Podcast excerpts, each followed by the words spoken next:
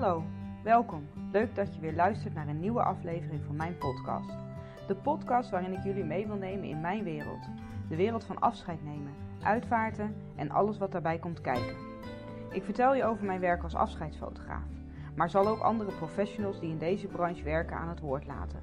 Wat drijft hen? Wat is er allemaal mogelijk en wat is er zo mooi aan werken in deze branche? Ik wens jullie veel inspiratie, inzichten en luisterplezier toe.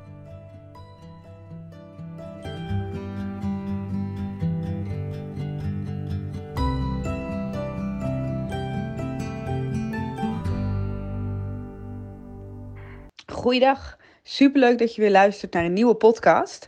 En deze keer net even wat anders dan anders. Uh, vandaag gaan jullie luisteren naar een gesprek wat ik heb gehad met Michella. Michella is een collega van mij en uh, is in mijn deep dive traject gestart met afscheidsfotografie. Wij, uh, tenminste ik was uitgenodigd vanuit de bruidsfotografengroep de Masters Nederland, België, om een, ja, een, een live te organiseren in de besloten Facebookgroep. En dat mocht zelf kiezen waar dat over ging. Dus het leek mij heel waardevol om uh, de meest gestelde vragen over afscheidsfotografie te beantwoorden. En dan niet alleen vanuit mijn oogpunt, maar echt samen met een collega. Zodat je ook kunt zien waar de verschillen zitten, waar de overeenkomsten zitten. En hoe persoonlijk afscheidsfotografie eigenlijk wel niet is. Dus ik wens je heel erg veel plezier met het luisteren naar uh, ons ruim een uur aangekletst. We mochten een half uur tot een uur uh, een live geven. En we kwamen er net iets na een uur achter dat we al zo lang bezig waren. Het was dus heel gezellig. Maar buiten, omdat het heel gezellig was, zit er ook mega veel waardevolle content in. Dus uh, nogmaals, veel plezier met luisteren. Nou, welkom uh, voor degenen die, die, die er zijn. Superleuk dat jullie erbij zijn. Um, en ik gaan ons zo even voorstellen. En wij gaan het vandaag hebben over afscheidsfotografie en de vragen die wij het vaak horen over ons vak, die gaan we beantwoorden. En uh, het staat jullie natuurlijk ook vrij om jullie vragen in de chat te zetten, want dan nemen we die mee. Want dat zijn natuurlijk ook superleuke en relevante vragen om uh, mee te nemen. Dus uh, voel je vrij om je opmerkingen te plaatsen, dan nemen we die mee. Even kijken. Tada, is er. Nou, Michelle, dan ga ik jou even het woord geven. Wil jij je heel kort even voorstellen? Ik ben uh, Michella, ik ben 42, ik woon in Rotterdam. En ik ben officieel uh, eigenlijk pas sinds vorig jaar echt als afscheidsfotograaf aan de slag. Maar mijn eerste uitvaart fotografeerde ik al in 2013. Dat was die van een goede vriend. En eigenlijk wist ik toen al dat dit was wat ik wilde. Uh, maar ik had het schop onder mijn kont nodig, waaronder die van Gwendoline. Ja, zo kennen wij elkaar inderdaad. Je hebt in mijn mentorproject gezeten, het dive traject dat ik geef. Nou, daar ben je even de cursisten van. En uh, nou ja, sindsdien zie ik jou mooie dingen doen. Dus ik dacht, uh, het lijkt me hartstikke leuk om uh, samen dit gesprek te hebben. Ja, ik ben Gwendoline Pieters. Ik word dit jaar 40. Ik woon in Vlissingen, Zeeland. Met mijn man en mijn twee kindjes. Ik fotografeer um, een, al een aantal jaar. Mijn eerste uitvaart was in 2013. Toen was ik echt nog maar hobbyfotograaf. Maar toen kwam dat op mijn pad. Daar heb ik uh, nou ja, intuïtief uh, voor een goede vriendin uh, gevraagd of ze foto's wenste. En dat heb ik toen gedaan. En dat is eigenlijk het eerste zaadje geweest wat geplant is. En sinds ehm, een jaar of vijf specialiseer ik me echt specifiek in afscheidsfotografie.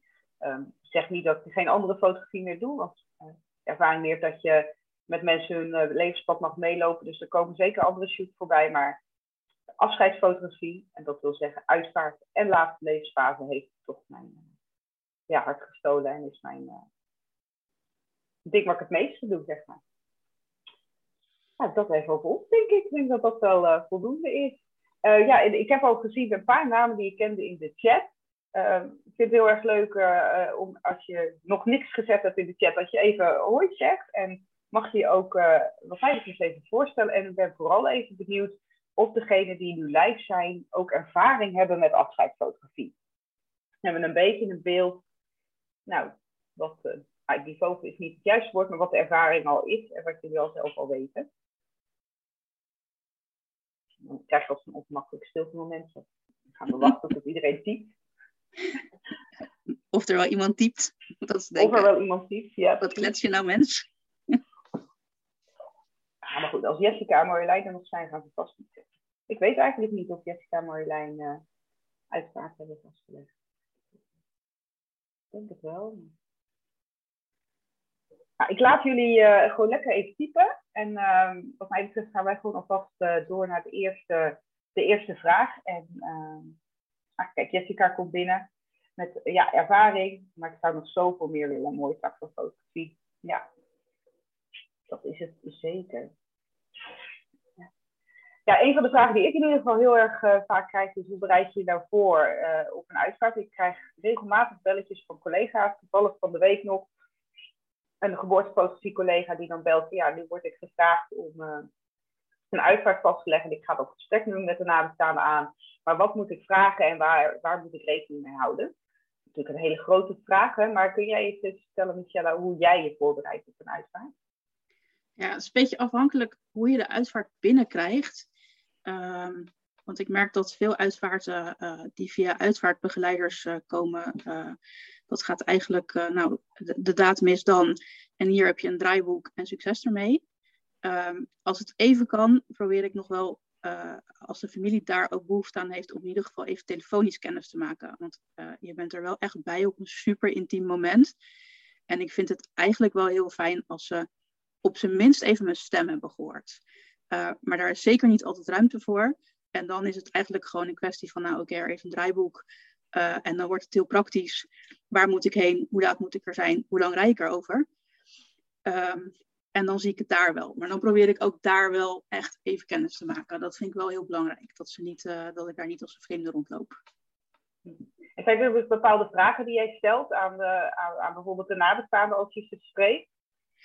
Uh, ik probeer wel te achterhalen of er speciale dingen of speciale personen belangrijk voor ze zijn. Dus uh, details waar heel veel aandacht aan, is besteed. Of, uh, nou ja, ik kan wel tante Piet, of oma Piet fotograferen, maar die is dan misschien helemaal niet boeiend, ook al ziet hij vooraan. En een andere persoon blijkt heel belangrijk te zijn. Dus dat zijn wel dingen die ik probeer te achterhalen. Of er momenten of, of rituelen of personen zijn die extra belangrijk zijn. Ja, ja, voor mij is het wel grotendeels hetzelfde. Ik moet wel zeggen dat ik, nou, ik denk toch wel echt 99% van de tijd de nabestaande wel spreek. Uh, de ene keer is dat heel kort, de andere keer is dat langer. Eigenlijk ligt dat ook gewoon aan de nabestaande zelf wat hun behoefte is. Dus het gesprek voor mij met de nabestaande richt zich met name op uh, het informeren en de vragen beantwoorden van de nabestaande zelf. Um, en, en, dan het logistieke stuk, wat jij zegt, dat bespreek ik meestal met de, met de uitvaartleider, vanuit het draaiboek en daar, wat, hoe.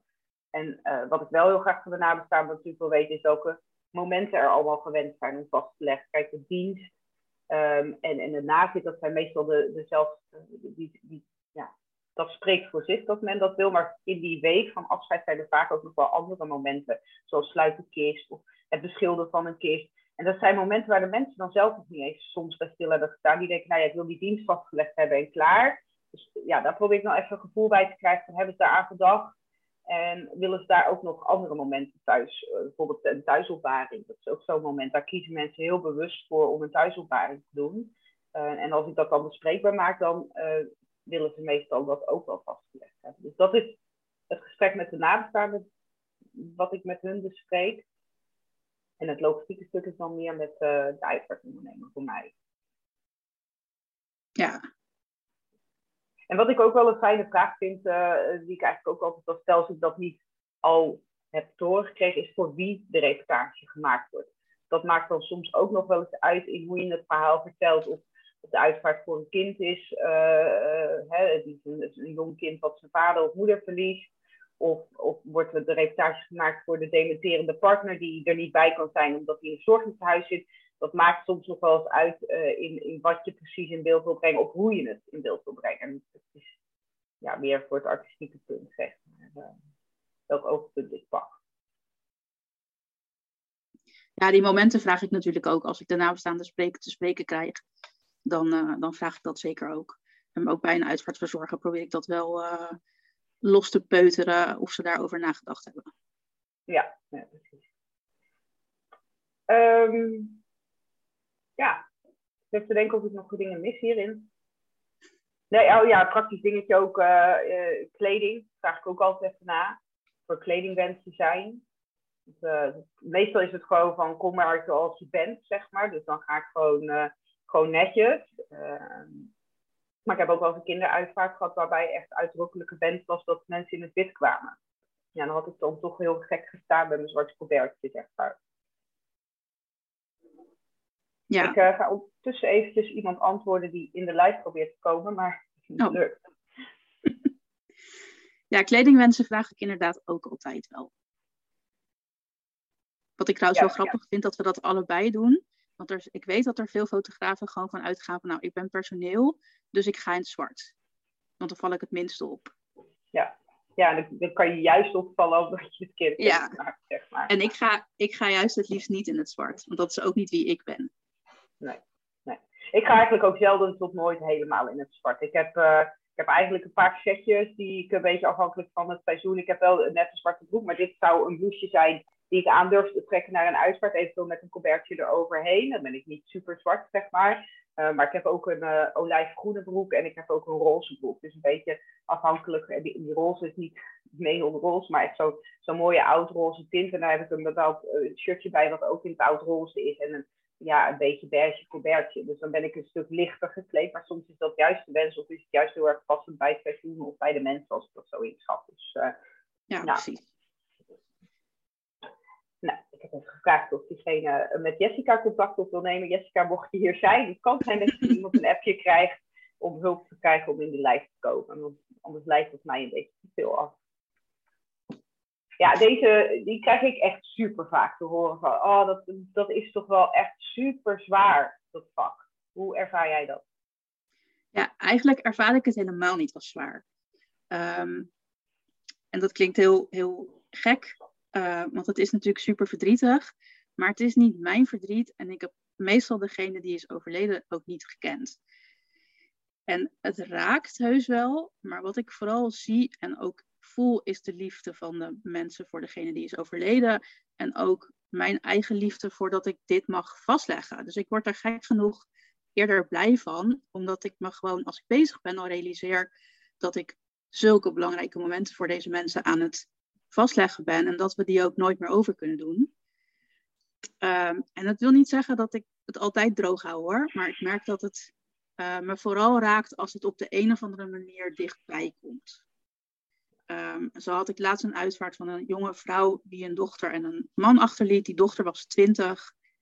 Zij hadden elkaar jong leren kennen. En ik zag de hele tijd mijn beste vriendin daar staan, die ook haar moeder op haar twintigste is verloren. En dat, ze leken niet op elkaar niks, maar het kwam ineens zo dichtbij.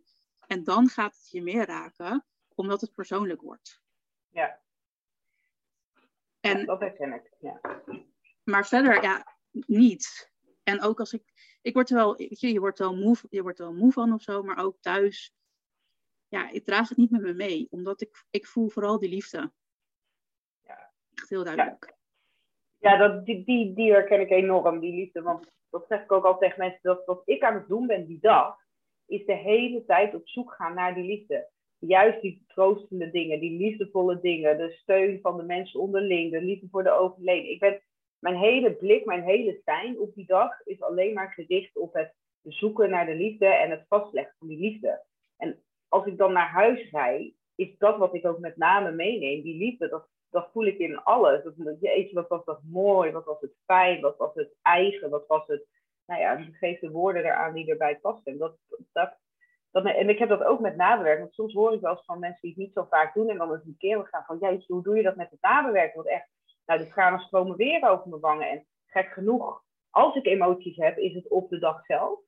Maar in het nabewerken al helemaal niet meer. Want dan ben ik alleen maar, ja, en ik, ik merk dat ik me vaak excuseer voor het woord blij. Maar ik ben dan echt oprecht blij met de beelden die ik gemaakt heb. Omdat ik weet dat, dat het inderdaad helpend gaat zijn voor mensen. En, ja. ja, dat blije, dat herken ik ook wel. En dat klinkt heel, klinkt heel raar om dat te zeggen. Want hoezo ben je er blij van? Maar ja, ik kan het ook niet anders, anders noemen. Als je, iemand, als je iemand zijn laatste momenten samen fotografeert en daar een mooi beeld van hebt, dan je kan alleen maar blij zijn dat het er is en dat je dat hebt mogen doen. Ja. Ik heb heel soms wel bij nabewerkingen dat sommige foto's je dan wel een beetje aan kunnen vliegen. Maar ik zit zeker niet met, met de tranen over mijn wangen te bewerken. Nee. Nee, en wat mij, mij ook altijd, wat mij wel verrast heeft, is ook dat ik dat de emoties die op die dag komen ook super onvoorspelbaar zijn. ik, ik denk dat ik misschien ook wel eens in onze dieptijd heb gezegd, maar één keer een uitvaart gehad op vrijdag en een uitvaart op zaterdag. En die op vrijdag was, was een wat oudere man. Ehm, hij was al een tijdje ziek, dus de familie was er eigenlijk al hè, tussen aanhalingstekens oké mee. Van hey, nou ja, dit zat er aan te komen. We hebben fijn afscheid kunnen nemen. En, ehm, en ik dacht, nou, de appeltje eitje die dag, weet je wel, een hele relaxte familie. Nou ja, en op een bepaald moment zitten daar kleinkinderen op die eerste rij, leeftijd van mijn kinderen toen de tijd. En het liedje Opa van K3 wordt gedraaid. En die kinderen waren zo hard aan het huilen op dat moment. Nou, en dat vloog me ineens zo aan. Dus ik stond ook, ja, er ging een traantje over mijn wangen. En dat zag een van de nabestaanden. Dus die kwam nadien ook nog naar me toe van, oh, het was wel even pittig dat moment. Ja, ik dat geeft me inderdaad echt eventjes aan. En vinden mensen dan ook prima, hè? want dat is ook nog zo'n misvatting, dat je niet verdrietig of dat je niet, ja, dat je niet geëmotioneerd mag raken. Ik merk juist als nabestaanden het heel fijn vinden om te zien dat jij ook geraakt wordt door wat er gebeurt. En de tweede dag had ik een uitvaart van een kindje, wat overleden was in de slaap, heel erg onverwacht, jong. Um, het verdriet was echt heel groot. En het was, aan het eind van de dag realiseerde ik mij dat ik niet geëmotioneerd was geraakt die dag. En toen dacht ik, hè, gek, want het is eigenlijk een heftige overlijden. Ehm, maar die dag was, was qua logistiek heel pittig. Het graf was heel gek gesitueerd, waardoor ik heel veel moeite moest doen om alle rituelen rondom het graf goed vast te kunnen leggen. Um, dus ik merkte dat ik heel erg in mijn hoofd moest zitten die dag. Het was een kerkelijke dienst, dat scheelt ook nog eens. Want vaak, uh, sommige kerkelijke diensten zijn wat afstandelijker. Dus dan, dat draagt dan toch ook minder dan een persoonlijk verhaal, zeg maar. En toen dacht ik, ja, deze dag had ik heel erg geëmotioneerd verwacht te zijn. En dat was niet zo. De dag ervoor dacht ik, nou, doe ik even. En die, die vond ik heel pittig. Dus, ja. Ja, bereid me daar ook maar niet meer op voor, want het, het kan er zomaar ineens zijn, zeg maar. Ja, je weet het echt niet. En wat Jessica schrijft in de chat, dat ze uh, slideshows maakt met muziek en dat er dan wel emoties komen. En dat vind ik best wel herkenbaar. Maar die slideshows, ze zijn natuurlijk ook prachtig, maar het zijn ook gewoon tearjerkers. Het klinkt heel onaardig, maar het is wel zo. Ik laat er af en toe wel eens eentje aan mijn vriend zien van kijk eens wat ik heb gemaakt. En die zit hier gewoon standaard te janken. Terwijl die helemaal niet, die heeft helemaal geen idee over wie ik het heb. Maar die combinatie van muziek en beelden, die raakt gewoon heel hard. Ja. Dat, dat snap ik heel goed, dat je dat daar wel bij hebt. Ja, ja, ja dat, daar kan ik het dan ook bij hebben. Maar dan, dan is het inderdaad, dan is je verhaal compleet en dan kijk je ernaar en dan, uh, ja, dan, dan komt hij ook wel binnen bij mij inderdaad. Ja. ja. En, en heb je tips hoe je ermee omgaat, uh, buitenom hoe je het ervaart? Zijn er bepaalde dingen die jij voor jou werken om ermee te dealen? Nou, wat ik wel merk is dat ik tijdens een uitvaart niet altijd uitgebreid naar die slideshow met foto's van de overledenen moet gaan kijken. Uh, niet dat ik dan daar, dat vind ik soms, dan gaat iemand ineens wel een soort van leven. En dan merk ik wel eens dat het me harder aangrijpt. Maar ja, je bent ook gewoon bezig en die camera is gewoon wel ook een goede barrière. En dat werkt ook op momenten dat ik denk van oei, nu heb ik het even moeilijk. Want dat gebeurt heus wel. Dan ga ik foto's maken. Ja. Ja. Ja, bij mij zijn het soms hele praktische dingen. Dat echt, echt woorden kunnen... Ik heb het heel vaak met woorden of muziek die dan binnenkomen. Dat je ineens in zo'n verhaal wordt gezogen of... Uh, of dat het muziekstukje gewoon erg raakt. Omdat je misschien, ja, ik heb ook wel eens uitspraken persoonlijk natuurlijk meegemaakt, dat je dan ineens weer terug naar dat moment gaat. Is dan gewoon eigenlijk me echt auditief ook even af te sluiten en even aan wat anders te gaan denken. Dus uh, heel stom naar aan mijn boodschappenlijstje of mijn to-do-lijstje die nog op me wacht. Wel. Gewoon even heel praktisch, even eruit en even aan wat anders denken om, om die emotie even te laten zakken. En, en voor mij werkt het ook heel goed om ruimte te creëren rondom de uitvaart voor mezelf. Dus uh, ik vind het eigenlijk altijd heel prettig als een uitvaart wat verder weg is qua rijden. Um, want dan kan ik in de auto zet ik gewoon echt van die tranen trekkende muziek op. En dan kan ik op dat moment even lekker janken. En als ik dan thuis ben, is het ook weg. En als die ruimte er niet is, dan zorg ik ervoor dat ik voordat ik naar huis ga en me weer in het gezinsleven bijvoorbeeld stort even een rondje op het strand kan lopen of door het bos, maar eventjes om een soort van barrière of zo tussen, tussen de uitvaart en weer terug naar mijn gewone leven. Dat, vind ik, dat werkt voor mij in ieder geval heel erg goed. Ja, ik heb daar minder, minder behoefte aan inmiddels. Maar goed, ik heb geen druk gezinsleven. Er zit hier alleen maar een man op mij te wachten. Dat scheelt natuurlijk wel. Ehm, ik merk wel dat ik er graag over wil vertellen. Oh dat ik die behoefte wel heb om te vertellen hoe mooi het was en wat de mensen voor speciale dingen hadden gedaan. Ja, ja dat doe ik ook. Ja. Dat ja, ik vind het wel fijn als ik thuis kom inderdaad en mijn man even de tijd wil met mijn verhalen aan te horen. Of, of ik bel even iemand in de auto. Of, ja. ja. Ja, daar die herken ik. Nou, kijken. Dus, uh, nogmaals, we zijn, als er, mensen, er zijn mensen bijgekomen volgens mij. Uh, mocht je vragen hebben of je wilt weten hoe wij iets doen of iets wil aanvullen, gooi het in de chat. We houden hem in de gaten en dan nemen we hem mee. Uh, ja, in deze ik ook heel vaak welke apparatuur je gebruikt. Ehm, nou, ik zal het zelf even aftrappen anders. Ik, ik heb een Nikon D750, heb ik jarenlang mee gefotografeerd. Want ik weet niet of jij deze heel vaak hoort, maar mensen zeggen wel, je hebt zeker wel eentje met zo'n, die geen sluiter heeft, zo'n stille modus. Nou, ik heb dus echt vanaf het begin tot vorig jaar uh, alleen maar met mijn D750 gefotografeerd. Die heeft geen stille modus. Um, en ik heb er ook nooit klachten over gehad. Dus dat is wat mij betreft een misvatting. En verder heb ik mijn 2470 lens, wat een beetje mijn belangrijkste lens is. Nog een andere die ik heel vaak hoor krijgen, een zoomlens is zeker wel uh, nodig. Nou, ook die heb ik eigenlijk pas sinds vorig jaar, 7200. Uh, nu ik hem heb, vind ik hem dus mega fijn. En denk ik, hoe, hoe, heb ik ooit zonder gekund? Maar ja, ik heb daarvoor eigenlijk altijd met primes uh, gefotografeerd. En um, ik heb dus sinds vorig jaar een systeemcamera.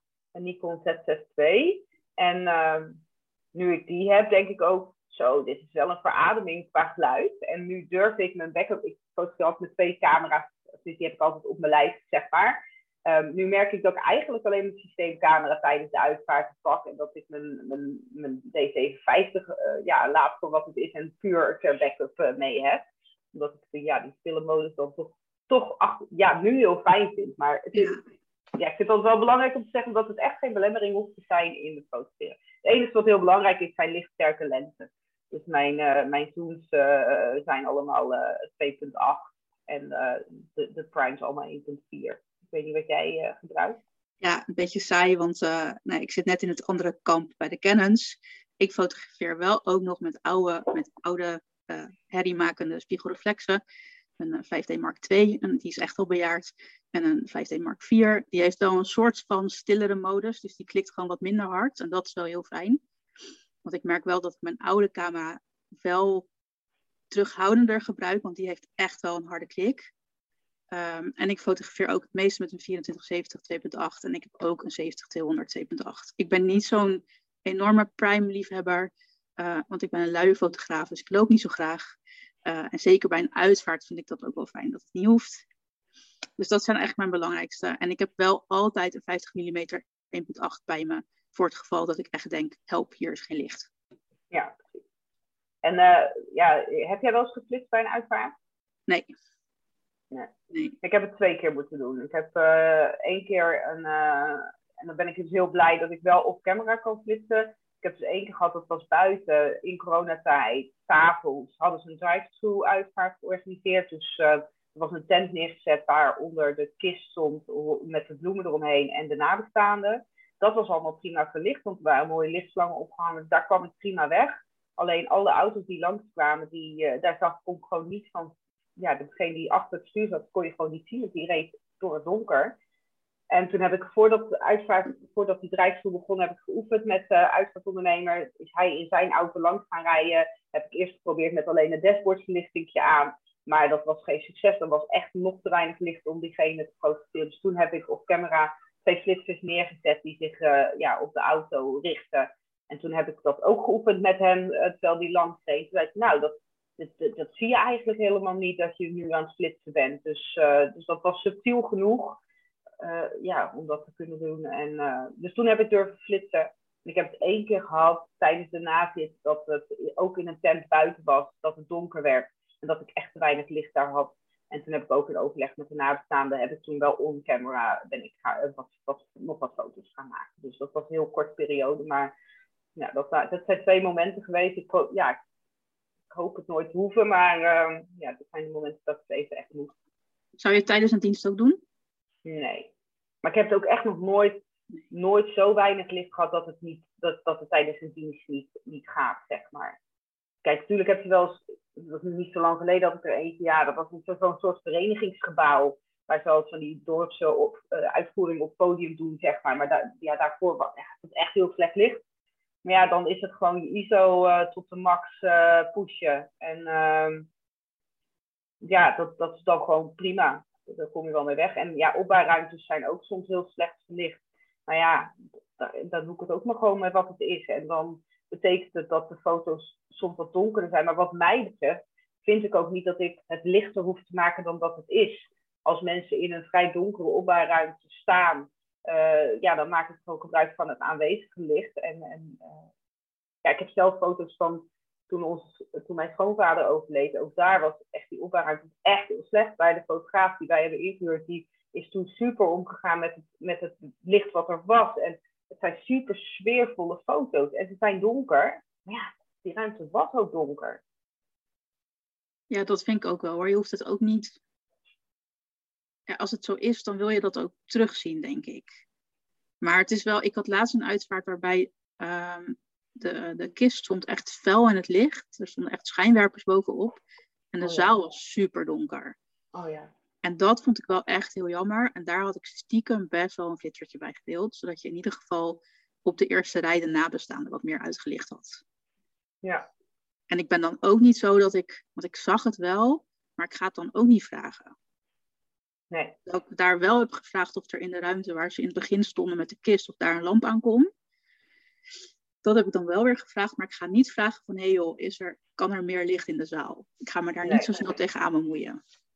Nee. Ik, dan- ik durf dat dan nog wel in de opbouwruimte soms. Want meestal ben ik bij een opbouwruimte eerst zelf nog eventjes binnen. Ik vind het namelijk zelf heel fijn, ehm, voordat we aan daadwerkelijk de kisten gaan sluiten, om zelf even bij de overledene te gaan kijken. Ik noem dat altijd ook even kennis maken. Eh, het klinkt dan heel stom, maar dat vind ik zelf gewoon even fijn om die persoon alvast even te zien. En niet met de familie naar binnen te lopen. Ik overleg dat vaak ook wel even met de familie. Van nou, ik zorg dat ik er op tijd ben. Vinden jullie het goed als ik alvast bij eh, jullie vader ga kijken en daar alvast wat foto's van de bloemstukken en zo maak? Op die manier zorg ik dat ik alvast even in die ruimte ben. En dan durf ik het licht ook wel even op te draaien, zeker om de bloemstukken te fotograferen. En, eh, ja, en dan zet ik hem ook wel weer terug. Misschien net even iets lichter dan dat het, eh, dat het was, stiekem. Um, maar dat het nog steeds prettig is voor de nabestaanden om op die manier daar te zijn. Want vaak wordt het licht natuurlijk wat gedimd om het, om het beeld wat prettiger te maken. Dus Ja, uh, precies. daar ga ik niet aan tornen verder, dat het uh, ineens echt heel anders is. Ja, Ja, ja die en ik gebruik een spider trouwens. Oh ja, ik gebruik een harnas. Ja, dat was ik even benieuwd naar wat jij gebruikt van een harnas, ja. Wat zou je nog zeggen over de opbouwruimte? dat ik daar ook nog wel inderdaad aan het licht eh, durf te draaien of te vragen van joh, kan het even Ja. ietsje meer. Of ietsje minder, want ze willen ook nog wel eens een schijnwerper op die kist gooien. Ja, ja precies. Dat je wat egaler licht krijgt door Ja. Ja. Nou, gaan we eens kijken wat de volgende vraag eh, is. Oh ja, werk je wel eens met een second shooter? Heb jij wel eens met een second shooter? Of ben je wel eens Nee. als second shooter?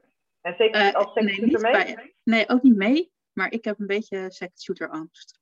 Oh, eh, om zelf te zijn of om Ja, ik heb, mee te nemen? Ik heb een tijdje als second shooter bruiloften gedaan en dat beviel toen niet zo goed. Eh, dus mijn hoofd heeft daar nu een ding van gemaakt. Maar dat ligt aan mij, dat ligt niet aan het second shooter op zich.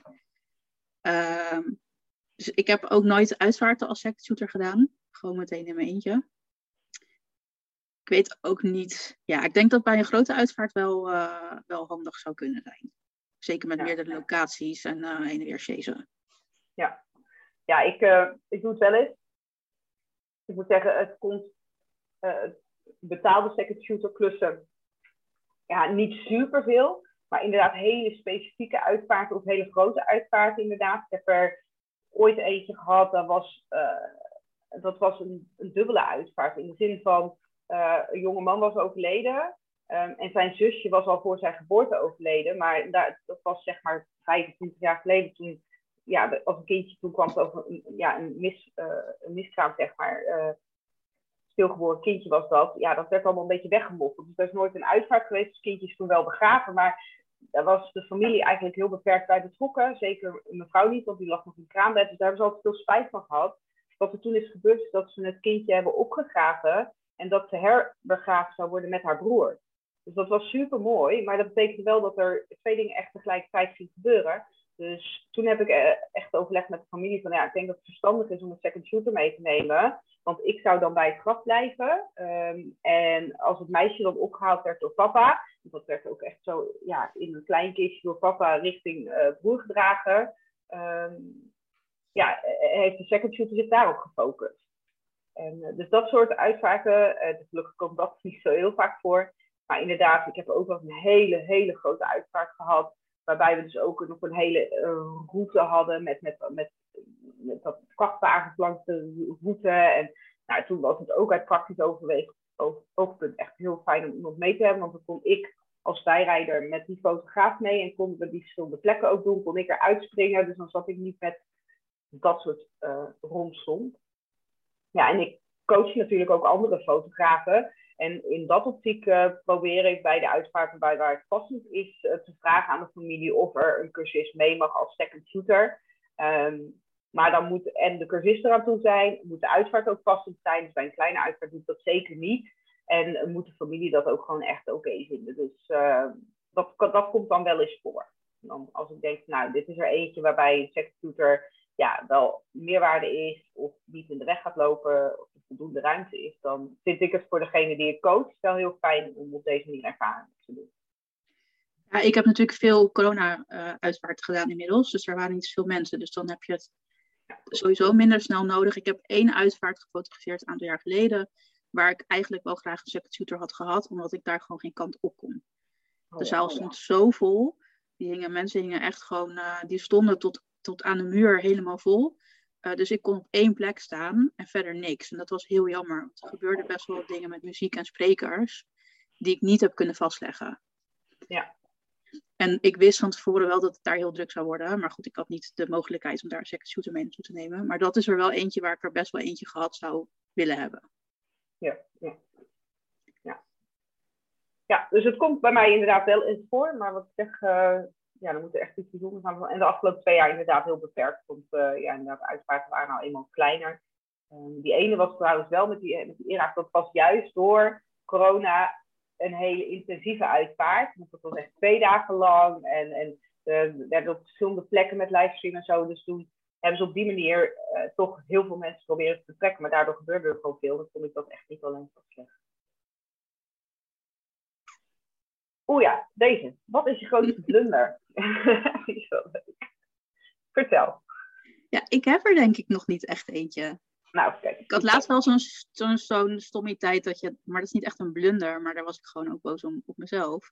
Er zit zo'n stom knopje natuurlijk op je lens dat die ook op uh, manual focus kan. Dus mijn knopje was verschoven.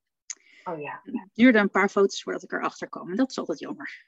Mm, ja, en dat was bij het aankomen van de auto. Ja, jammer joh, die waren niet scherp. Mm, ja. ja. Ik heb, moet eerlijk zeggen, heb ook niet zo heel veel blunders hoor. Maar eentje weet ik nog wel heel goed. Uh, en of het een blunder is, weet ik niet. Maar achteraf kon ik er heel van lachen. Op dat moment dus echt absoluut niet. Uh, het was een uitvaart, uh, echt hoogzomer. Bloedje, bloedje heet, middel de dag.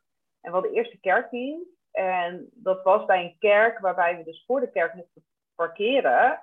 Maar er was ook maar één weg van dat plekje af, zeg maar, met de auto.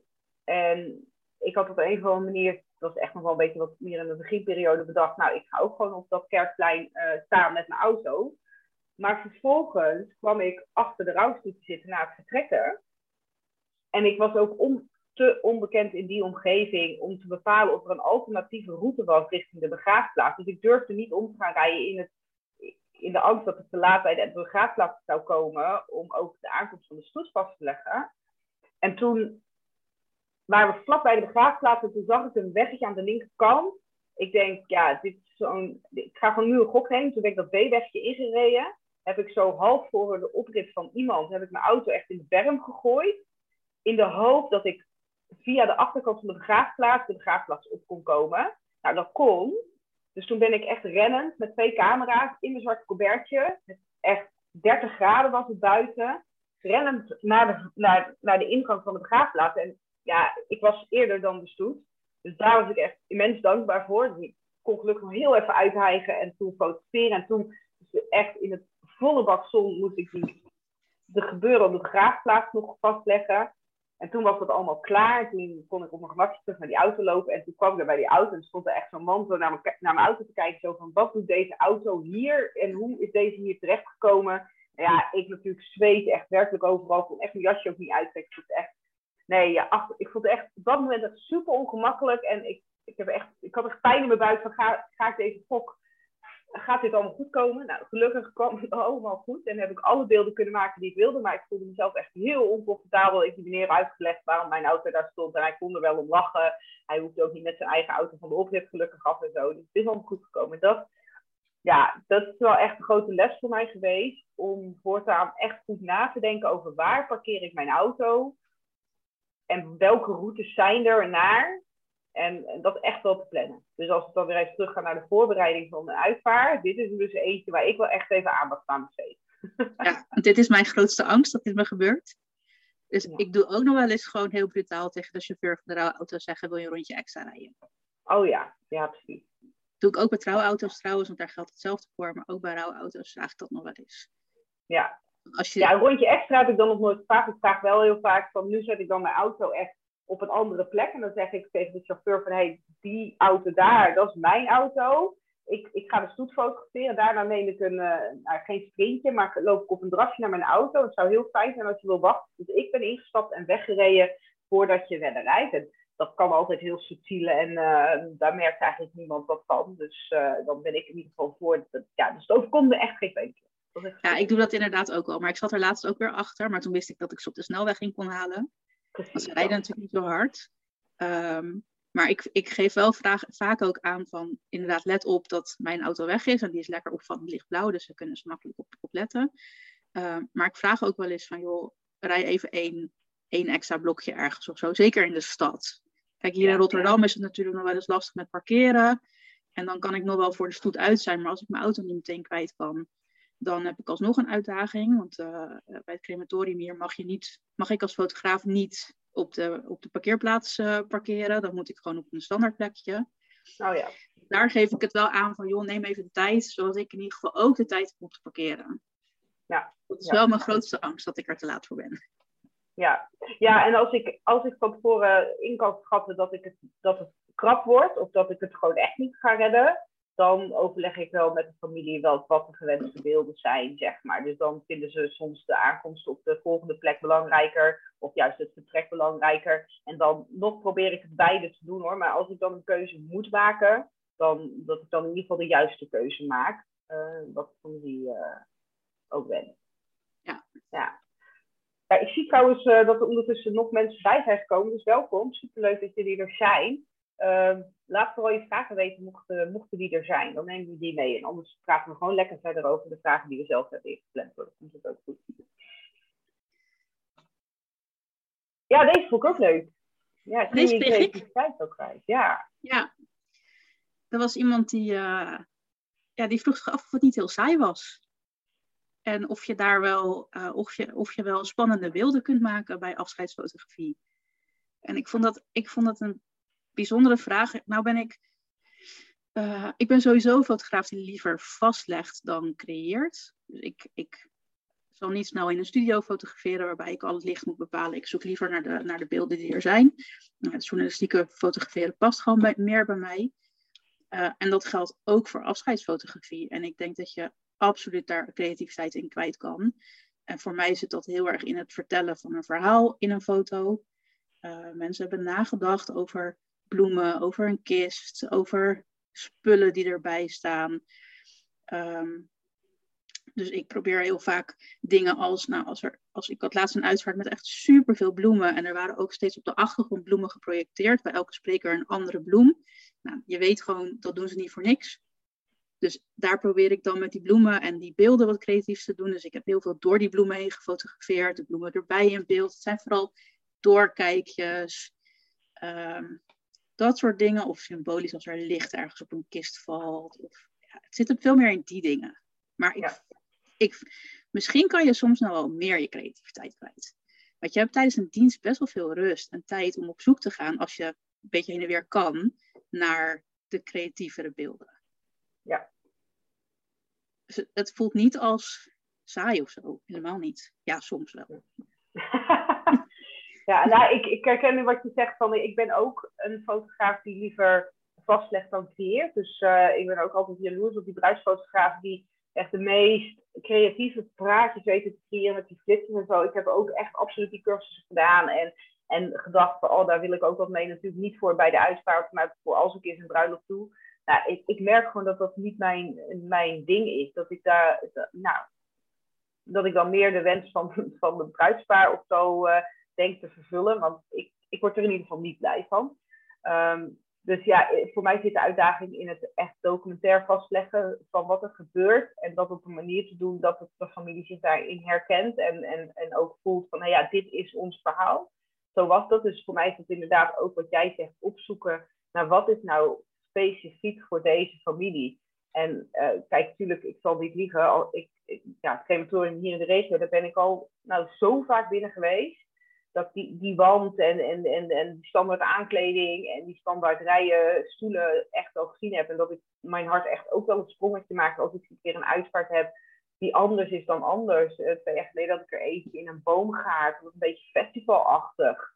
Weet je, mensen liepen op blote voeten en er stond een barretje. En soms pakte iemand de microfoon en, en dan werd er weer muziek gespeeld. En dan werd er weer gekletst en gedanst. En er gebeurde heel erg veel. En ja, waren lekker buiten. Dus ik kon lekker rondlopen en, en doorkijkjes creëren en zoeken. En, en ja, echt op een mooie manier, op een andere manier proberen dat, die momenten vast te leggen dan, dan het standaard. Dus tuurlijk word, word ik daar dan ook eens een keertje blij van als je er zo eentje tussen hebt zitten. Of dat er ja, echt dingen anders zijn dan anders. Weet je, je ja, die koets die komt niet mega vaak voor. Maar zo af en toe heb je dat. En dan vind ik het ook wel leuk om te kijken hé, hey, hoe kan ik dan dat op een manier vastleggen dat het wat toevoegt. En, uh, dus ja, ik kan er zeker wel mijn creativiteit op vast, maar mijn behoefte om mijn creatief te uiten is wellicht anders dan, dan, dan die creatieve bruidsfotograaf die het fantastisch vindt om allemaal met flitsers aan de slag te gaan en een heel uniek beeld te creëren. Dus, ja, dat denk ik ook. Het zit hem veel meer in, in inderdaad in details en in, in, ook in dingen als reflecties of um, of ik had, ik had een tijdje geleden een Molukse uitvaart. En daar ga je normaal als overledene met de, met de rouwauto nog langs je huis. En dan zetten ze alle ramen en deuren open. En dan kun je, zeg maar, als, als je ziel kan door dat huis heen vliegen. Om afscheid te nemen. Maar dat kon daar niet. Maar ze hadden wel die meneer zijn auto neergezet. Zijn rode kever. Dus die kever die speelde in mijn foto's een hele belangrijke rol. En in de uitvaart. En ik heb daar een foto gemaakt waarbij ze precies met de kist achter de deur staan. En je dus door het raampje van de deur naar die kist kijkt. Waarmee je gevoelsmatig dat er doorheen bewegen vast hebt gelegd. En dat zijn ook wel beelden die mensen dan herkennen als hier heb je over nagedacht. Wij hebben jou dit verhaal verteld over hoe belangrijk dat voor, ons, voor onze gemeenschap is. En je hebt dat op deze manier zo vastgelegd. En dat, dat zijn dan de creatieve beelden die je maakt. Het zit hem, zit hem wel in andere dingen dan inderdaad dat die hele coole beelden met flitsers of drones. Maar dat, dat is ook niks voor mij. Nee. nee. Ja, goed. En weet je wat mijn, ook mijn ervaring is? Is dat op het moment dat er om fotografie gevraagd wordt, het ook heel vaak, en echt niet altijd hoor, maar 60, 70 procent van de uitvragen zijn dan vaak ook net anders dan anders. En dat is voor uitvaartondernemers ook vaak een aanleiding om te zeggen, heb je wel eens over fotografie nagedacht? Omdat er een, een is, of omdat er een, een koets is, of omdat er een ritueel is wat, wat, niet, wat hun ook niet vaak zien. En dan ineens wordt er een trigger aangezet, voor mijn gevoel, bij de uitvaartondernemer om te zeggen oh, maar dit is zo bijzonder. Wat ik natuurlijk uh, jammer vind, hè, want wat mij betreft is elke uitvaart bijzonder en, en ook in zijn eenvoud uniek en het waard om vast te leggen. Um, maar het, zorgt er wel voor dat als ik dan gevraagd word voor een uitvaart, er ook vaak wel iets aan de hand is wat dan weer anders is dan anders. Dan denk ik, oh, dit heb ik nog niet eerder meegemaakt. En ja, dan komt dat stukje creativiteit dan weer om de hoek kijken. Oké, maar hoe ga ik dit ritueel dan vastleggen? Of hoe ga ik, precies wat jij zegt, met, zo, met, met, door de auto of door het huis heen vliegen van de ziel. Ja, dat, dat zet dan iets bij je in werking van, oké, dit wil ik op een manier vastleggen dat het voor de nabestaande herkenbaar is. Ja, ja, ja leuke vraag. Ja, deze krijg ik ook heel vaak. Oh, ik, mag ik hier als eerste op deze? Ja, dat mag. maar we zijn het wel eens volgens mij. Ja, ik, ik, nou weet je waar ik echt een hekel aan heb, is, en sorry fotografen als je hier zit en jij gebruikt dit woord, maar het woord onzichtbaar, daar kan ik helemaal niets mee. Want er zijn, ik weet dat er fotografen die zijn, ik ben die dag onzichtbaar aanwezig. En ik zeg altijd tegen mijn coaches, echt alsjeblieft gebruik dat woord niet, want je bent de verwachtingen zo verkeerd aan het managen. Uh, want zolang je die Harry Potter mantel niet hebt, uh, ben jij simpelweg niet onzichtbaar. Je bent passend, je bent integer, je bent respectvol aanwezig, maar je bent wel aanwezig. Want op het moment dat je met, met, met, met de direct nabestaande in een opbouwruimte staat om een kistsluiting vast te leggen, dan gaan ze je gewoon zien. Het is dan echt onmogelijk om onzichtbaar te zijn. Um, dus ja, dat zeg ik eigenlijk ook altijd tegen de nabestaanden. Van, um, ik ben niet onzichtbaar aanwezig, maar ik ben op een respectvolle en integere manier aanwezig. En wat ik terugkrijg, en het zijn eigenlijk twee verschillende dingen. De ene familie die zegt, hoe heb je dit beeld kunnen maken? Want ik heb je niet gezien. En dat ligt natuurlijk ook aan hoe ik dan beweeg, maar ook in hoe de nabestaanden daar aanwezig zijn. Die hebben dan zo volledig hun vertrouwen in jou gelegd, dat ze helemaal niet naar je kijken. En echt met hun eigen ding bezig zijn en daardoor jou niet opmerken. Ook al sta je in hun blikveld, weten ze je toch niet op te merken. En het andere wat ik terugkrijg is, uh, ja, ik zag je, maar ik vond het heel prettig dat ik je zag, want dan wist ik dat je de momenten aan het vastleggen, ja, dat je momenten aan het vastleggen bent die ertoe doen en die wij belangrijk vinden. Dus dat zijn de dingen die ik dan terugkrijg. En dat is hoe ik de nabestaanden ook van tevoren verzeker dat ze geen last van me gaan hebben. Nou, die mag jij. Dit ja, was mijn brand. Maar we zijn het sowieso met elkaar eens. Ik beloof nooit dat ik onzichtbaar ben, want dat ben ik gewoon niet. Ik ben ook niet de allerslangste op aarde, dus ik kan me niet verstoppen achter een paaltje. Uh, ik ben er gewoon. En ik vind ook dat ik er mag zijn, want ze hebben om me gevraagd. En ik denk niet dat je kan fotograferen als je onzichtbaar wil zijn, want dan moet je echt achter je paal gaan staan. En dat wil niemand. En ik merk ook gewoon dat nabestaanden best wel vaak contact met je zoeken. Mevrouw de fotograaf, wilt u hier even een foto van maken? Wilt u er even bij komen? Oh, mevrouw de fotograaf moet ook mee. Ze vinden het niet vervelend dat je er bent, want ze hebben om je gevraagd. Ja. En ik merk dat ik daar behoorlijk ruimte in durf te nemen. En natuurlijk ben je discreet en respectvol en ga je niet voor de eerste rij langs rennen tijdens een spreker of zo. Maar ja, als er kinderen een kaarsje aan gaan steken, dan zorg ik wel dat ik daar dichtbij genoeg ben. Dan gaan ze nog met, je, met de rug naar je toe staan, maar oké, dat is een ander verhaal. Maar ik ja, ik durf er echt wel te zijn. Want ik denk dat ik er mag zijn. Ja, dat zeg ik in mijn coachingstrajecten ook gewoon. Weet je, volgens mij gebruik ik ergens de analogie van een koordanser. Het is, het is echt balanceren tussen uh, echt wel durven, want je moet durven. Want als jij alleen maar achter in die zaal durft te staan en alleen maar rug aan het fotograferen bent en handen die op een schouder liggen, dan maak jij niet de beelden die mensen gaan helpen. Tuurlijk zijn dat ook waardevolle beelden, daar wil ik niks op afdoen en ik maak ze ook. Maar dat wat ertoe doet, gebeurt vooraan. En dat gebeurt, uh, dat kun je alleen maar goed vastleggen als je in een, bij wijze van in een zichtveld staat. Dus tijdens een dienst sta ik over het algemeen ergens vooraan. En heus niet recht achter die kist en, en eh, full frontal in iedereen's gezicht. Ik, pak, ik zoek daar wel een passende plek. Maar ik wil die glimlach vastleggen. Ik wil een, een, een blik van, van liefde vastleggen. Uh, dat soort momenten. En dan moet je echt wel vooraan durven staan. Ik weet zelfs trouwens dat ik dat jij zo zegt van, hè, van heb jij dit beeld gemaakt? Ik was laatst de kistuiting inderdaad aan het vastleggen. En op een uur zegt uh, de dochter van de overledene, die geeft papa een kus. Dus ik maak dat beeld.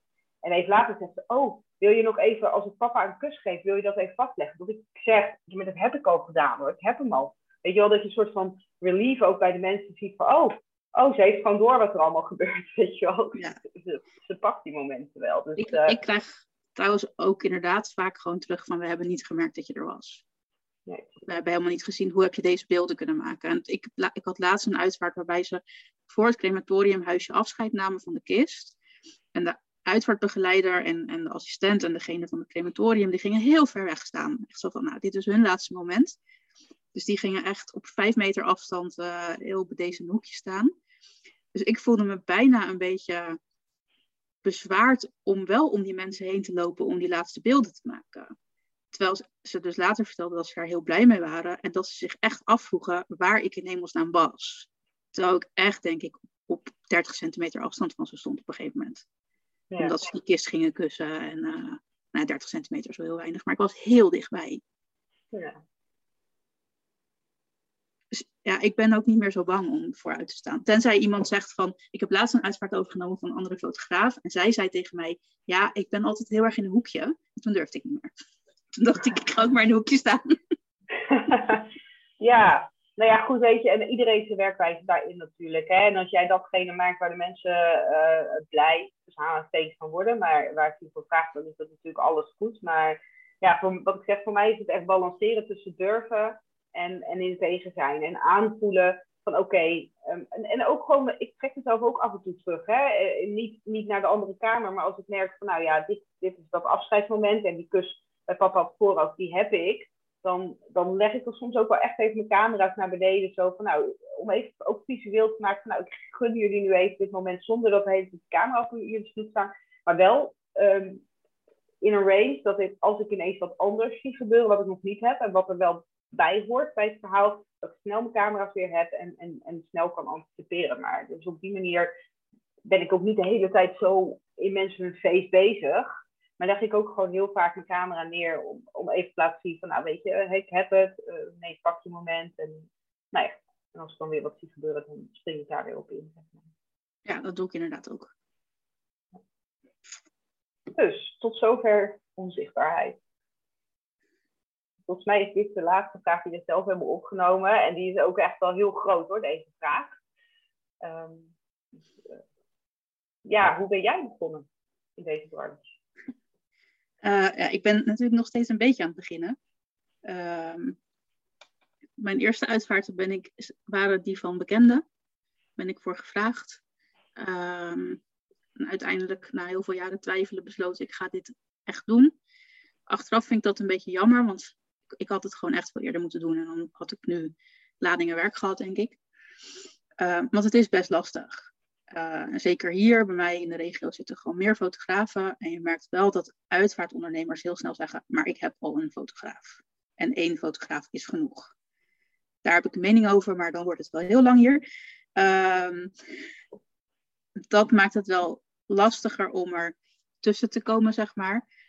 Uh, ik denk dat je wel een beetje geduld moet hebben. Maar ik merk wel, ik heb nu één uitvaartondernemer die mij steeds vaker begint te boeken. Zij was nog niet zo heel lang bezig, dus zij had nog niemand. Ik kende haar van vroeger. Um, ik krijg ook wel wat werk via andere fotografen.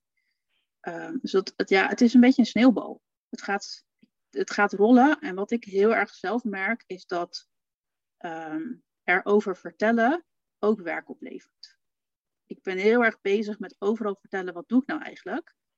Waardoor ik overal zaadjes aan het planten ben bij mensen. Want uiteindelijk is elk mens een potentiële klant. Ze gaan allemaal ooit een keer dood. En ze krijgen allemaal te maken met mensen die komen te overlijden. Ja. Dus ik ben wel echt heel bewust aan het vertellen over wat ik doe. Dat vind ik sowieso belangrijk, want ik vind dat het heel normaal moet worden. Maar dat helpt ook uh, het helpt ook. Mensen gaan daardoor nadenken over fotografie en gaan uiteindelijk kiezen voor een fotograaf. Dus het is, Wel, ja, het, het, het, is wel iets wat moet groeien. Het is niet dat je van de een op de andere dag een lading werkt. Nee, nee, nee dat is heel herkenbaar. Ja, ik, ik ben al wat langer bezig natuurlijk. Um, ik merkte dat ik in het begin uh, echt heel erg afhankelijk was van de uitvaartondernemers. Dus daar ben ik ook wel, daar ben ik wel ooit begonnen. Um, wel voordat het wat bekender was. Want dat hoor ik heel veel van mijn coaches nu terug. Hè, van, nou, ik, bel dan zo'n uitvaartondernemer en die zegt ik heb al iemand. Ik denk dat je daar gewoon op dit moment gewoon heel erg tegenaan kan lopen. Ze hebben, er zijn gelukkig inderdaad ook uh, uitvaartondernemers die zeggen nou ik, ik wil wel wel drie fotografen in mijn portfolio. Of weet je, ik wil, ik wil kiezen wie ik bij de familie vind passen. Of, of ik wil dat de familie zelf kan kiezen. Weet je wel dat. Dat zie ik ook gebeuren. Dus dat blijft ook niet tegenhouden doordat als iemand zegt, ik heb al iemand. Uh, want uiteindelijk als die jou een keertje aan het werk zien, zeggen ze misschien van, oh, jij hebt een hele andere werkwijze. Ik vind het heel fijn om dat ook toe te voegen aan, aan mijn dienstverlening. Want daarmee maakt een uitvaartondernemer zijn dienstverlening ook gewoon breder. En denk ik heel interessant voor nabestaanden. Um, ik merk nu dat er voor mij in ieder geval een enorme verschuiving heeft plaatsgevonden. En dat ik echt nou ja, ook nog wel eens uitvaartondernemers aan de telefoon krijg die namens de familie contact met mij opnemen en dat hebben aangedragen. Maar ik word nu heel veel via social media en via mijn website uiteindelijk gevonden. Natuurlijk, inderdaad is dat ook een groeiproces. Vaak over vertellen en, en ja, toch een fanbase creëren. Um, maar dat is, vind ik heel prettig om te merken dat je, je hebt uiteindelijk die uitvaartondernemer niet per se nodig. Als jij inderdaad zelf zaadjes gaat planten en op welke manier dat dan doet. Hè, want uh, ik, ik, heb ook heel veel coaches die uiteindelijk met een persoonlijk project starten. Um, dan wel in de branche, dan wel niet in de branche. Maar in ieder geval om verhalen zichtbaar te maken. Of uh, fotografen die ook bijvoorbeeld moment design toepassen. En, en meedoen bijvoorbeeld met de betekenisweek van ons collectief. Uh, waardoor ze uh, hè, mensen met, met ziektes uh, fotograferen, waar uiteindelijk weer uitvaarten uit voortvloeien. Het zijn heel veel wegen die, die naar Rome kunnen leiden. Maar ik, een hele belangrijke is denk ik ook maar vertellen wat je doet. En ik had vanochtend een gesprek met een collega-fotograaf erover. Ik merk dat heel veel mensen er ook niet vol voor durven te gaan. En ik denk dat dat een van mijn succesfactoren is. Dat ik echt op een bepaald moment gekozen heb als voor specialisatie afscheidsfotografie. En eigenlijk al mijn marketing, al mijn uh, marketingbudget, al mijn effort, mijn energie, echt voor 90%, 95% van de tijd in die afscheidsfotografie heb gestopt. En dat maakt dat het ook gewoon harder gaat groeien. Als jij je natuurlijk volledig focust op bruiloftsfotografie en er ook een wens is om afscheidsfotografie erbij te pakken, maar het nog eng vindt om je daar ja, dat profileren, en die bruiloften los te laten, ja, dan zul je steeds bruiloften blijven boeken. En dan zal die tak waar je niet op focust, ja, het gezegde, alles wat je aandacht geeft groeit, dat gaat wel op. Maar dat vraagt ook wel les om er vol voor te gaan. En je echt te gaan profileren als een specialist in deze niche. En dat is voor veel mensen eng, denk ik. En dat snap ik ook. Ja, en het is misschien ook wel ik kan me best voorstellen dat het heel demotiverend werkt als jij inderdaad bij een uitvaartondernemer komt die gewoon doodleuk zegt, ja, ik heb voor iemand. Dus uh, doe Louis. Um, dat vond ik ook wel. Dus ik ben ook wel andere wegen gaan zoeken. Je andere fotografen kunnen ook gewoon voorwerk zoeken. Ik heb al twee uitvaarten. Nou, ik heb voor jou een paar gedaan, maar ik heb ook twee uitvaarten via een andere fotografen. Omdat ze zelf niet kon. Ja, precies. Dus ook netwerken met collega's helpt gewoon wel. Ja, het zit niet alleen maar, die klanten zitten niet alleen maar bij de uitvaartondernemer. Nee. Nou ja, goed, en dat is denk ik ook wat een ondernemer, een fotograaf uiteindelijk succesvol maakt. Om zich niet um, uh, ja, uit het veld te laten slaan door van nee, sorry, ik heb al iemand. En dan te gaan kijken, maar oké, prima, dan is dat dus niet de weg die ik moet, moet lopen ik ga kijken welke wegen er nog meer zijn. Hoe kan ik nog meer aan klanten komen? Wat voor, en dat zal dan voor iedereen heel anders zijn. Wat voor weg gaan we? Want ik weet dat even mijn coaches uh, op de duur heeft gedacht van... Uh, ik ga folder maken en op het moment dat iemand in mijn dorp overlijdt... dan uh, ga ik een condolencekaart in de bus stoppen... met een handgeschreven kaartje en, en mijn dienstverlening. Niet om mij op te dringen, maar wel van... hey, ken je dit? En weet je, als dat bij jou past... Weet je, doe dat wie zegt dat, dat, dat je niet op die manier aan opdrachten mag komen? Kan natuurlijk ook. En zo kun je natuurlijk echt van voor jezelf gaan bekijken van hé, hey, wat werkt voor mij? Wat is voor mij een goede manier om uh, vinden? Nou ja, goed, en dan een beetje dooddoener natuurlijk misschien, maar en je gewoon ook wel goed voor te bereiden. Want ik weet nog dat toen ik startte als afscheidsfotograaf, ik ook heel veel de deksel op mijn neus kreeg hier in de regio. Omdat er werd gezegd, ja, er is al wij hebben samengewerkt met een fotograaf. En die, uh, ja, dat, daar zijn we gewoon niet tevreden over. De manier waarop hij bewoog uh, tijdens een uitvaart en, en hoe, die, hoe die dingen aanpakte. Nou, daar gaan wij, uh, wij, gaan niet naar, wij gaan niet meer met een fotograaf werken, überhaupt niet, weet je wel. Um, dan denk ik, ja, als je dit vak gaat doen, zorg ook wel dat je weet wat je doet. En zorg dat je je goed voorbereidt en weet wat de etiketten zijn en wat je wel kan maken en wat je niet kan maken. En hoe zo'n, weet je, op het moment dat je daar een verkeerde indruk achterlaat, dan ben jij weg. Maar kan ook zeg maar, de wens om fotografie zeg maar, bespreekbaar te maken, of, ja, de bereidwilligheid om fotografie bespreekbaar te maken, kan bij een uitvaartondernemer ook uh, wegzakken. Dus denk, ja, dat vind ik alleen maar romstop. Dat, ik, ik heb niet zo zin in een uh, tijdens mijn uitvaarten. Ja, ik vind dat ook wel een hele goede. Ik doe ook wel. Ik heb natuurlijk op allerlei plekken gefotografeerd bij uitvaartondernemers die ik nooit meer ga zien. Maar ik probeer wel overal een visitekaartje achter te laten. Niet letterlijk een fysiek, fysiek visitekaartje, maar gewoon door te zijn wie ik ben. Ehm, en voor hetzelfde geld blijf je wel nog ergens hangen. Maar het is ook voor jou, voor jou degene die na jou komt en voor die, al die andere fotografen. Ja. als, jij gaat, als jij daar je raar opstelt, je maakt het echt, je maakt het echt stuk voor anderen. Ja. Jessica stelt nog een vraag over beelden delen. Heb je het gezien? Ja. ja, ik zag hem inderdaad. Ja, het vraagt inderdaad van hoe, hoe, hoe, hoe ga je beelden delen? Hoe, hoe, hoe zorg je ervoor dat je beelden mag delen? Ja, ik weet dat ik vanuit een hele luxe positie natuurlijk spreek, omdat ik al zoveel uitvaart heb gedaan. Ehm, en voor mij de urgentie om beelden te mogen delen niet super hoog is. Ik heb een mooi portfolio. En um, dus ik kan met een bepaalde relaxedheid ook op beelden vragen.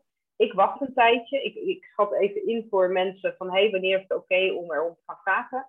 Ik vraag om een handjevol beelden. Uh, tenminste, laat ik zo zeggen, tussen de, tussen de 10 en 20 beelden selecteer ik bij een gemiddelde afscheid.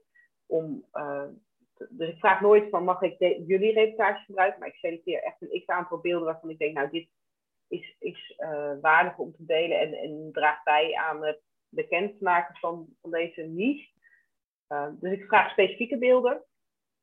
En de, de, de boodschap die ik daar ook bij vertel richting nabestaanden is echt, nou weet je, ik wil heel graag dat mensen een juist beeld krijgen bij afscheidsfotografie. En deze beelden dragen aan bij. Ik, weet je, elke keer net een beetje anders, maar heb wel een bepaalde tekst voor mezelf bedacht. Van niet van, hé, hey, ik, ik wil meer werk, dus ik wil daarom jullie beelden delen. Maar echt van, hé, dat ik, ik gun andere mensen ook zo'n mooie reportage en, en beelden delen helpt om, om mensen te helpen in die keuze. Dus dat zijn een beetje de teksten die ik spreek. Ehm, ja, en dan krijg ik ook wel eens een nee. Tuurlijk. Dus dat, dat uh, is vervelend. Ik zou het wel, op het moment dat je begint, gaan veel mensen voor portfolio werken. Hè? En, en dan vind ik wel dat je ook wel slim moet zijn en als ondernemer uh, ook afspraken met de nabestaanden moet maken. Van ja, ik kom voor dit tarief fotograferen. En dat betekent dat ik graag dan ook dat ik beelden wil delen. Uh, ik weet dat dit binnen de geboortefotografie ook wel voorkomt, omdat mensen op pad gaan voor een geboorte tegen portfoliotarief. En dat achteraf mensen zeggen, ja, maar ik wil toch niet dat die beelden gedeeld worden. Ja, en dan zit je dan, dat je midden in de nacht urenlang een geboorte hebt gefotografeerd zonder dat je die beelden mag delen. En dan baal je natuurlijk als een stekker. ja, dek jezelf dan van tevoren in. En bij een geboorte zal dat ongetwijfeld iets makkelijker zijn dan bij een uitvaart. Maar je kan natuurlijk best afspraken met mensen maken. Maar als je achteraf niet wenst dat wij de beelden gebruiken, dan is dat natuurlijk jullie goed recht. Maar dan hangt daar bijvoorbeeld een andere tarief aan. Maar dat, ook daarin moet je even aanvoelen, hè, wat past bij mij en vind ik of dat kan. Hoe doe jij dat? Ja, ik heb natuurlijk een beetje een luxe positie gehad. Uh, dat ik en met jou en met mijn andere traject uh, een uitvaart in scène heb gedaan. Uh, daarna heb ik een shoot gedaan met uh, Evelien Uitvaartverzorging en de dragers van Verentes. Daar zitten een heleboel beelden bij die ik kan gebruiken. Um, dus ik heb best wel beeld van uitvaarten in scène die ik kan gebruiken.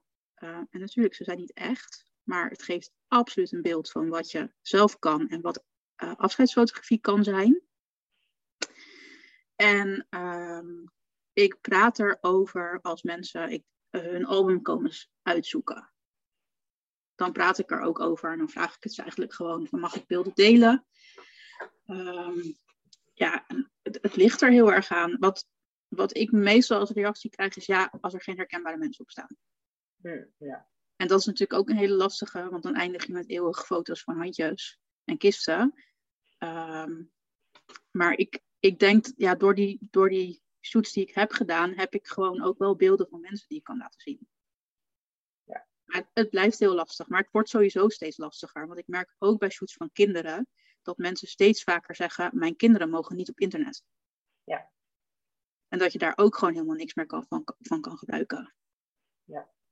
Ik merk ook soms nog wel dat mensen uh, het, bijvoorbeeld een website prima vinden, maar dan social media niet bijvoorbeeld. Dus dan ben ik, ik ook wel heel dankbaar ik geef ook die keuze van wat, wat zou je oké vinden? Een website, social media, drukwerk. Sommige mensen vinden drukwerk alweer veel minder erg. Ondanks dat dat, waarvan je ook al weet je niet dat dat, waar dat terecht komt. Maar dat vinden ze minder spannend dan internet, want internet gaat nooit meer weg. Ehm, of bijvoorbeeld een demo-album. Dat vinden ze vaak ook weer oké, want dat blijft bij mij. Um, ja, Jan zegt dat inderdaad nu ook. Van in een album is het anders. En dat merk ik ook, dat ik foto's eerder in een album mag stoppen. Uh, ik mag ook best wel reportages laten zien aan, aan klanten. Van joh, dit is afscheidsfotografie, bekijk deze hele reportage maar. Uh, ik, alleen, ja, weet je, ze bekijken dan de slideshow en, uh, en, en met, een, met een tijdelijk wachtwoord. En daarna kunnen ze er niks meer mee. Ja. Dus dat zijn ook nog wel, eens, ook nog wel dingen die ik doe. Van, nou, kijk maar naar deze slideshow. Uh, geef een seintje als je hem hebt gezien. Dan op een gegeven moment doet het linkje het gewoon niet meer. Ja, ja ik, dat ziet er bij mij nu ook eentje te binnen. Ik heb zelf een bedrijfsvideo laten maken. Uh, van, uh, nou ja, dat vertel ik over mijn werk. Uh, maar ik wilde daar heel graag ook onder de, in die video ook beelden van mij aan het werk op een uitvaart hebben. Um, wat ik toen gedaan heb, is een uh, samenwerking gezocht met een uitvaartondernemer.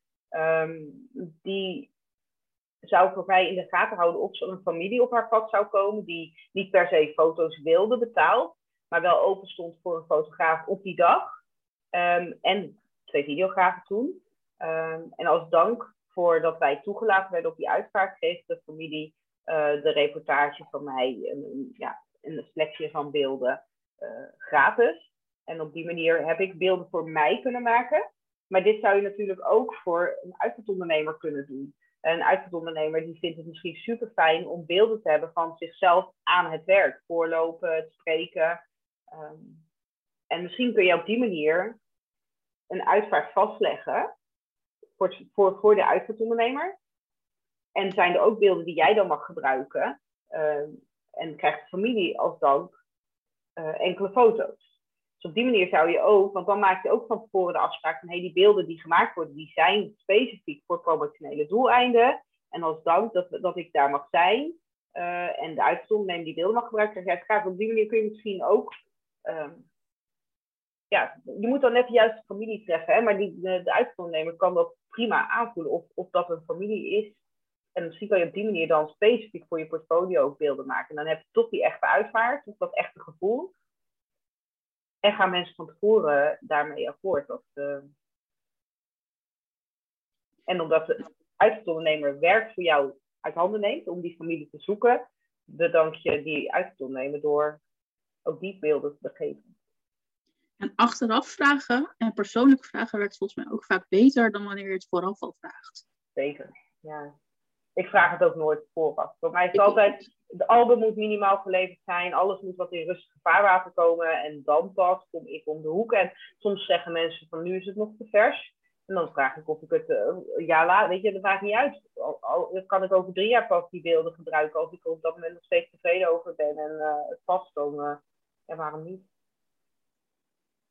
Ja. Dus ja, Jessica, ik snap, ik snap echt heel erg, volgens mij hebben we het hier ook wel eens over gehad. Het is echt wel heel lastig hoor, in deze branche om ja, beelden te. Het is heel intiem en veel persoonlijk. En weet je, soms kan het ook helpen om tijdens de uitvaart ja, ook specifiek enkele beelden te schieten waarvan je denkt, nou ja, dit hè, is anoniem, maar geeft toch dat gevoel weg weer. Hè? Dat je dan toch daarna gaat zoeken om een paar beelden te schieten. Die dan niet het traditionele handje op de kist of weet je dat. Maar...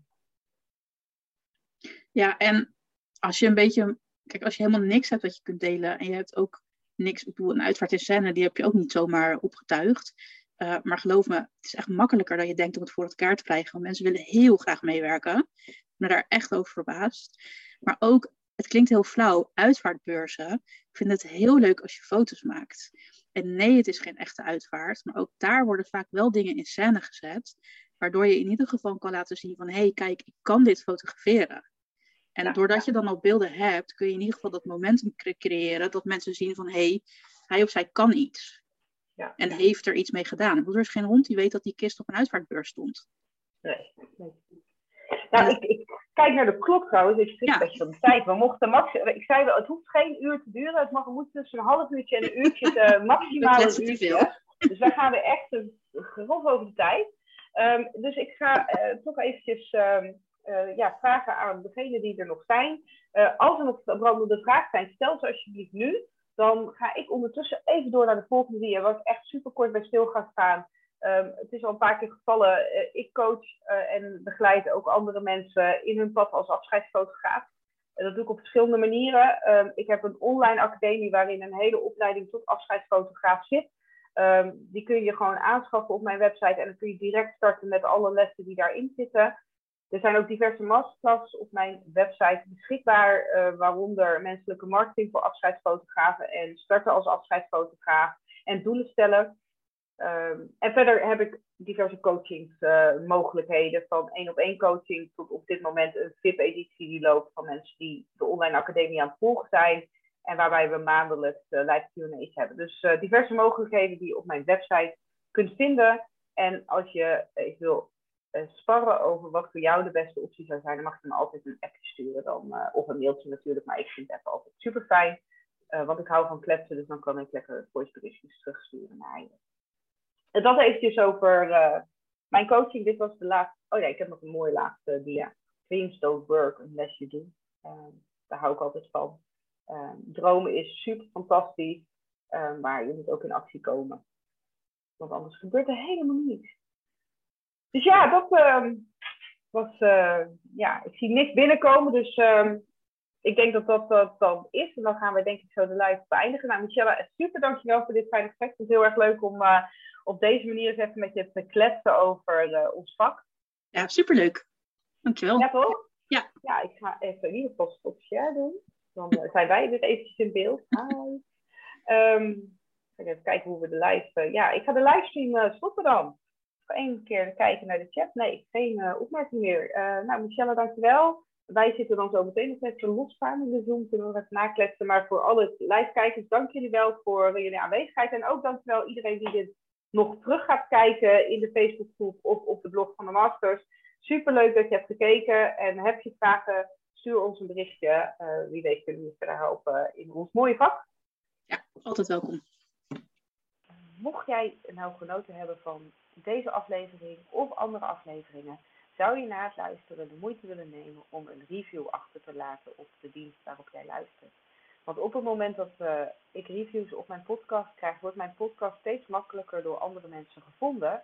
En op het moment dat dat gebeurt, ja, draag ook jij bij aan mijn missie om de dood uit de taboesfeer te halen. Dus uh, ja, mocht je dat willen doen, zou je mij daar in ieder geval heel erg blij mee maken. Dankjewel.